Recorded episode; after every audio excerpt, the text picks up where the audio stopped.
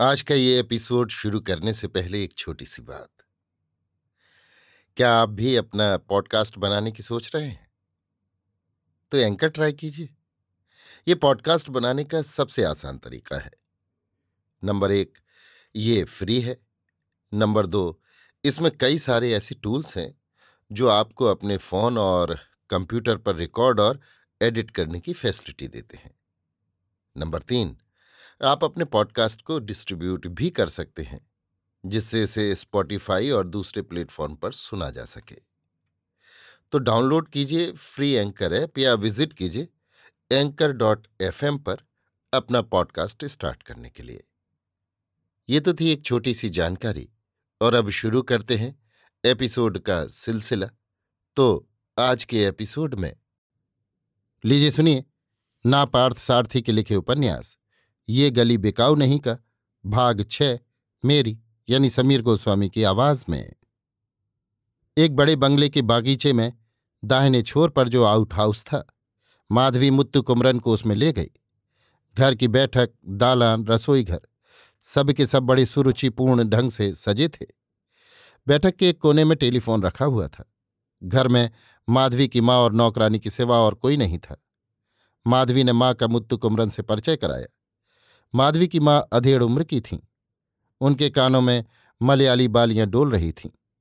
वो जरीदार किनारे वाली धोती, बालारामपुरम नेरियल मुंडू पहने हुई थीं। बहुत मना करने पर भी कॉफ़ी पिलाए बगैर उन्होंने उन्हें नहीं छोड़ा।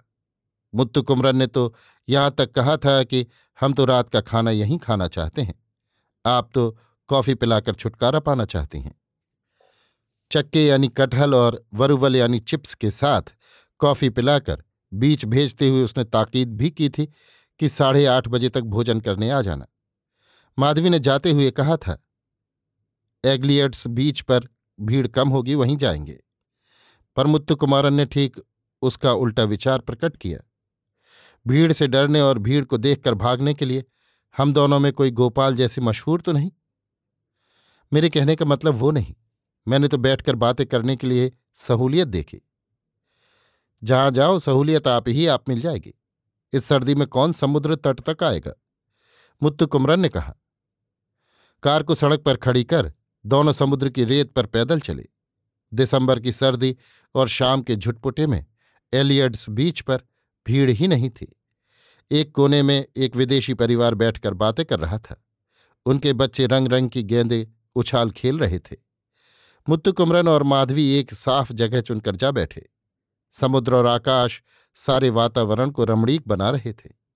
एकाएक मुत्तु कुमरन ने माधवी से एक प्रश्न किया, मावेली करे से मद्रास आने और कला के इस क्षेत्र में सम्मिलित होने की क्या आवश्यकता पड़ी? और वो भी क्यों और कैसे? इस तरह अचानक उसके सवाल करने की क्या वजह हो सकती है? ये जानने की इच्छा से या स्वाभाविक संकोच से? माधवी ने उसकी ओर देखा, यों ही जिज्ञासा हुई, ना चाहो तो मत बताना। भैया भरी जवानी में मर गया तो हम माँ बेटी मद्रास चली आईं। फ़िल्मों के लिए एक्स्ट्रा की भर्ती करने वाले एक दलाल ने हमें स्टूडियो तक पहुँचा दिया। वहीं गोपाल साहब से मेरा परिचय हुआ। परिचय? माधवी ने कोई उत्तर नहीं दिया। उसके मन की परेशानी चेहरे पर फूटी। मुत्तू को अपने प्रश्न पर ज़ोर देने की हिम्मत नहीं पड़ी। थोड़ी देर दोनों मौन रहे। फिर माधवी मौन तोड़कर बोली, इस लाइन में मुझे जो कुछ तरक्की और सुविधा मिली है उसके मूल में उन्हीं का हाथ है। गाँव में तुम्हारा और कोई नहीं है क्या? बाप का साया पहले ही उठ चुका था और जब भाई भी चल बसा तो हम माँ बेटे ही सब कुछ थे। कहते कहते उसका कंठ स्वर रुंध गया। मुत्तु कुमरन को उसकी स्थिति समझते देर नहीं लगी। भरी जवानी में कमाऊ भाई के निधन हो जाने से पेट की चिंता में माँ बेटी मद्रास आई हैं। सौंदर्य, शारीरिक गठन, कंठ स्वर आदि से मलयाली होने पर भी साफ़ सुथरी तमिल बोलने की योग्यता के चलते इसे तमिल कला जगत में स्थान मिला है। इस सुंदरी माधवी को मद्रास आने और कला जगत में प्रवेश पाने तक ना जाने क्या क्या दुख भोगने पड़े होंगे। ये पूछने का विचार मन में आते हुए भी उसने कुछ पूछा नहीं। हो सकता है इससे उसके दिल को ठेस पहुँचे और इस प्रकार के असमंजस में डाल दे कि सदाबहार सा खिला उसका चेहरा ही न मुरझा जाए। इसलिए बातचीत की दिशा मोड़ने के उद्देश्य से उसने अपने प्रस्ताविक नाटक की बात उठाई। इसे माधवी ने बड़े उत्साह से सुना और अंत में हँसते हुए कहा, इस नाटक में आप ही कथानायक होकर मेरे साथ अभिनय करें तो बड़ा अच्छा हो। वो हंसकर बोला, नाटक तो इसलिए तैयार किया जा रहा है कि गोपाल कथानायक की भूमिका अदा करे। जड़ को ही हिला दें तो फिर काम कैसे चलेगा? सो तो ठीक है, पर मेरा जी चाहता है कि आप मेरे साथ अभिनय करें। इसमें गलत क्या है? नहीं मैं तुम्हारी बात की गहराई में जाकर और ज़ोर देकर कहना चाहता हूँ कि तुम मेरे साथ अभिनय मात्र करना चाहती हो, जबकि मैं तो तुम्हारे साथ जीना चाहता हूँ। कहते कहते मुत्तु कुमरन भावावेश में बह गया और उसने उसकी फूल जैसी कलाई को अपने हाथ में ले लिया। माधवी की देह में ऐसी फुरहरी सी दौड़ी, वो मानो उसी क्षण, उसी जगह, उसकी इच्छा पर अपना तन मन वारने को तैयार हो गई हो। उसकी भोली सी चुप्पी और मोहक हँसी में मुत्तु कुमरन अपना दिल खो गया। बहुत रात गए तक वे समुद्र तट पर बैठे रहे। खाना ठंडा हो जाएगा, अब चलें। माधवी ने याद दिलाया तो मुत्तु कुमरन ने शरारत भरी हँसी के साथ कहा, यहाँ तो नवरस भोजन परसा है, जबकि वहाँ तो षडरस भोजन ही मिलेगा। संवाद लेखन के मुकाबले आपकी बातचीत भी अधिक अच्छी है। वो कला है, ये जीवन है। कला से बढ़कर जीवन अधिक सुंदर और स्वाभाविक होता है। बातें करते हुए दोनों वापस लौटे। माधवी के घर में रात का भोजन मलयाली ढंग से तैयार हुआ था। नारियल के तेल की महक आ रही थी। कमरे में फैली चंदन बत्ती की सुरभि, माधवी की वेड़ी में लगे बेले की खुशबू और फिर रसोई की सुगंध ने मिलकर विवाह गृह का सा वातावरण पैदा कर दिया था। डाइनिंग टेबल सादे किंतु सुरुचिपूर्ण ढंग से सजी थी। माधवी की माँ ने ये कहकर दोनों को खाने की मेज पर बैठा दिया कि खाना वही परोसेंगी इधर माधवी की माँ परोस रही थी और उधर मुत्तु कुमरन आसपास टंगे चित्रों पर नज़र दौड़ा रहा था। एक चित्र ठीक वहाँ लगा था जहाँ आँख उठाते उस पर दृष्टि पड़े बिना नहीं रह सकती। उस चित्र में अभिनेता गोपाल और माधवी हँसते हुए खड़े थे। ये किसी चलचित्र का स्टिल था। उस पर मुत्तु कुमरन की नज़र को बार बार जाते देखकर माधवी असमंजस में पड़ गई। वो नाहक किसी संदेह में नहीं पड़ जाए इस विचार से माधवी ने कहा, मणप पेड़ यानी वधु नामक एक सामाजिक फ़िल्म में मैंने नायिका की सहेली की भूमिका की थी। ये उसी का एक दृश्य है, जिसमें गोपाल जी मुझसे मिलकर बात करते हैं। अच्छा उस दिन इंटरव्यू के दौरान मैंने ये समझा था कि तुम में और गोपाल में कोई परिचय नहीं है। सबकी तरह तुम भी नई नई आई हो। तुम तो बताती रही कि तुम्हारे मद्रास आने पर उनकी मदद से ही तुम तरक्की कर सकी। नाटक मंडली की अभिनेत्रियों की गोष्ठी में यद्यपि उन्होंने पहले ही मुझे चुनने का निर्णय कर लिया था, फिर भी नियमानुसार मुझे भी इंटरव्यू में सम्मिलित होने को कहा था। इसलिए मैं भी उस इंटरव्यू में अपरिचित सी बनकर शामिल हुई थी। लेकिन सहसा मेरे पास आकर बहुत दिनों की परिचित की तरह बड़े स्वाभाविक ढंग से बातें करती रही। उसने उत्तर बातों से नहीं मुस्कुराहट से दिया। भोजन बड़ा ही स्वादिष्ट और सुगंधित बना था। पुलचेरी, एरीचेरी, चक्के प्रथमन यानी कटहल से बनी खीर, अवियल आदि विशिष्ट मलयाली व्यंजन परोसे गए। बीच बीच में माधवी कुछ कहती तो उत्तर देने के लिए मुत्तु कुमरन सिर उठाता। सिर उठाते ही वो चित्र उसकी आँखों से जा टकरा था माधवी ने इसे ताड़ लिया। उस एक चित्र के सिवा बाकी सारे चित्र देवी देवताओं के थे। गुरु वायुरप्पन, पलनी मुरुगन, वेंकटाचलपति आदि के चित्र थे।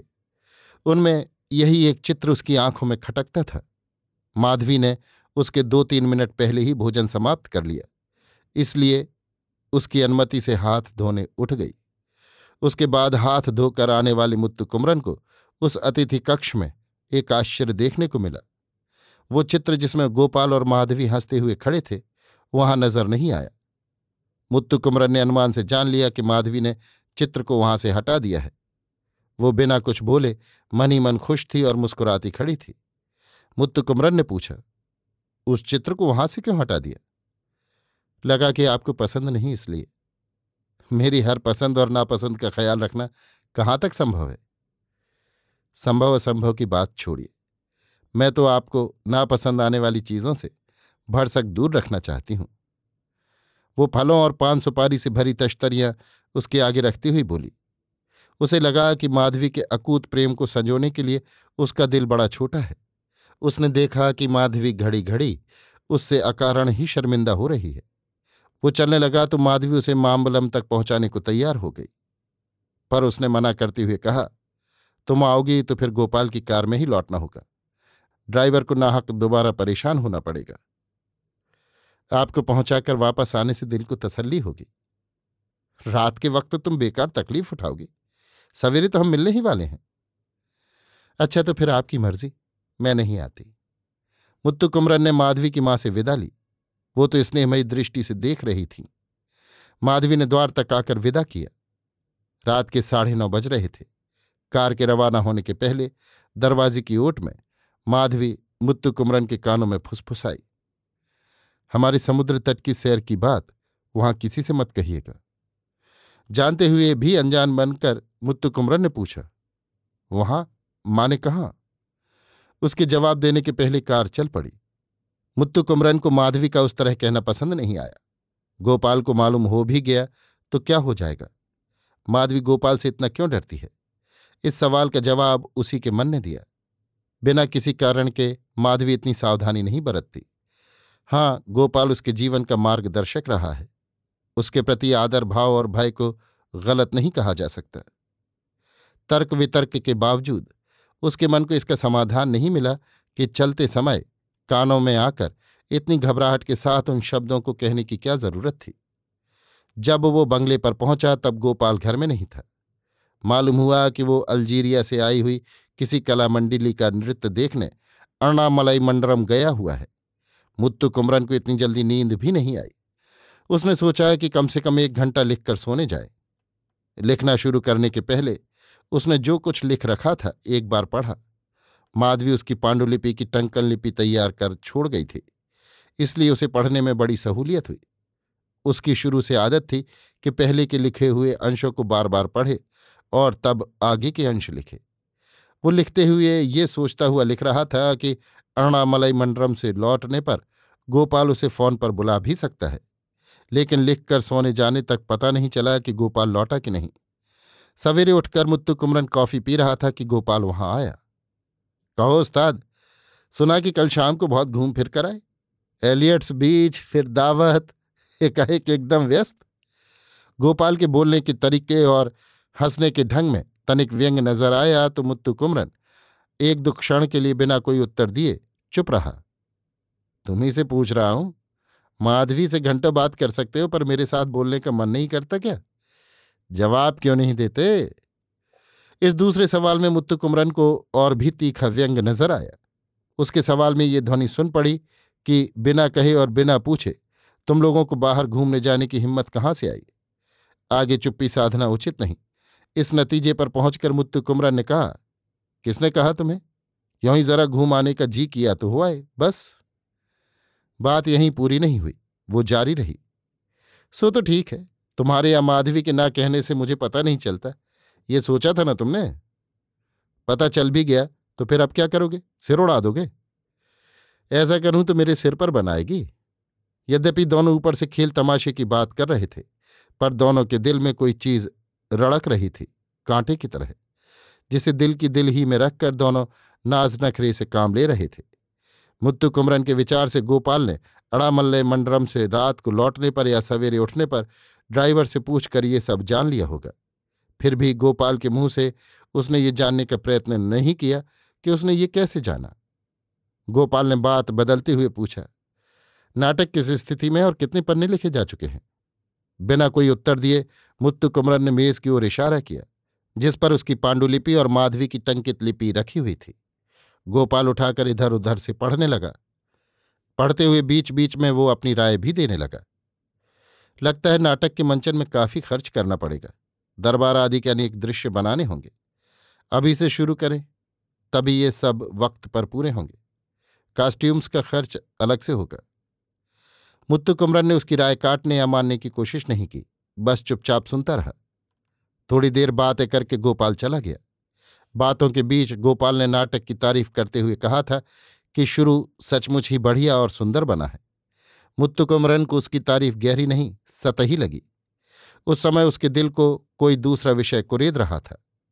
अपने घर आकर ठहरे हुए मेहमान के विषय में, अपने यहाँ पगार पाने वाले कार ड्राइवर से ये पूछने वाला मालिक कि वे कहाँ जाते हैं, क्या करते हैं, किससे मिलते हैं और क्या बात करते हैं, कितना संस्कारी होगा।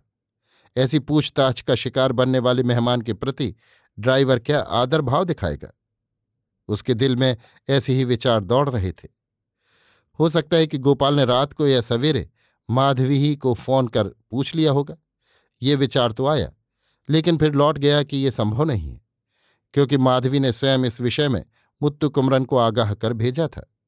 इस सूरत में गोपाल के सवालों का उत्तर उसने टाल मटोल करते ही दिया होगा। गोपाल एकाएक मुत्तु कुमरन के लिए कोई अनबूझ पहेली हो गया था। मुझे अपने खर्चों के लिए कोई कष्ट न हो, इस उद्देश्य से हज़ार रुपये भेजने वाला दोस्त एक छोटी सी बात के लिए, इतने रूखे व्यवहार पर क्यों उतर आया है? मुझे बाहर घूमने जाने का या माधवी को मुझे अपने घर खाने को बुलाने का अधिकार नहीं है क्या? इसके लिए ये क्यों इतना उद्विग्न हो उठा है? इतनी तूल क्यों देता है? शायद इसे ये वहम हो गया है कि माधवी ने मुझसे ऐसी कुछ बातें कही होंगी, जिन्हें अपने विषय में वो रहस्य समझता हो।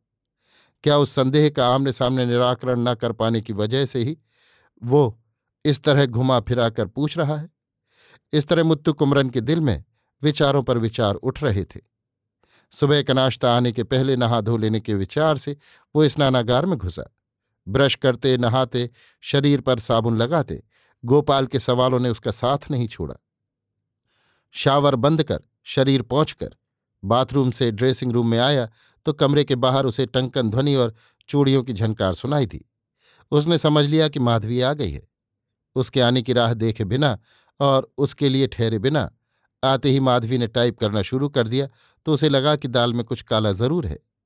कपड़े बदलकर वो बाहर आया तो उसने देखा कि माधवी गुमसुम बैठी है। उसके बाहर आने पर उसने टाइप करना बंद नहीं किया, ना ही कुछ बोली, चुपचाप टाइप किए जा रही थी। मुत्तु कमरन समझ गया कि गोपाल ने माधवी से भी बातें की हैं। अन्यथा माधवी में एक कृत्रिम गंभीरता नहीं आती। पास जाकर उसके टाइप किए हुए कागज़ उसने उठाए। तब भी बिना बोले माधवी टाइप करने में लगी रही। माधवी, नाराज़ हो क्या? कुछ बोलती क्यों नहीं? क्या आज मौन व्रत है? माधवी का मौन भंग करने के लिए उसने बात छेड़ी। टाइप करना बंद कर वो उसकी ओर मुड़ी और जैसे अचानक फट पड़ी। मैंने आपको कितना आगाह किया था, लेकिन आपने सारी बातें गोपाल जी से कह दी। ये मुझे कतई पसंद नहीं। माधवी के संदेह और क्रोध का कारण अब मुत्तु कुमरन की समझ में आ गया। पर उसका एक काम पसंद नहीं आया। उसने कितनी जल्दी उसके बारे में अपनी धारणा बदल ली और सारी बातें उगल दी। गुस्से में उसकी भौएँ तन गईं और आँखें लाल हो गईं। अभी आप सुन रहे थे नापार्थ सारथी के लिखे उपन्यास, ये गली बिकाऊ नहीं का, भाग छ, मेरी यानी समीर गोस्वामी की आवाज़ में।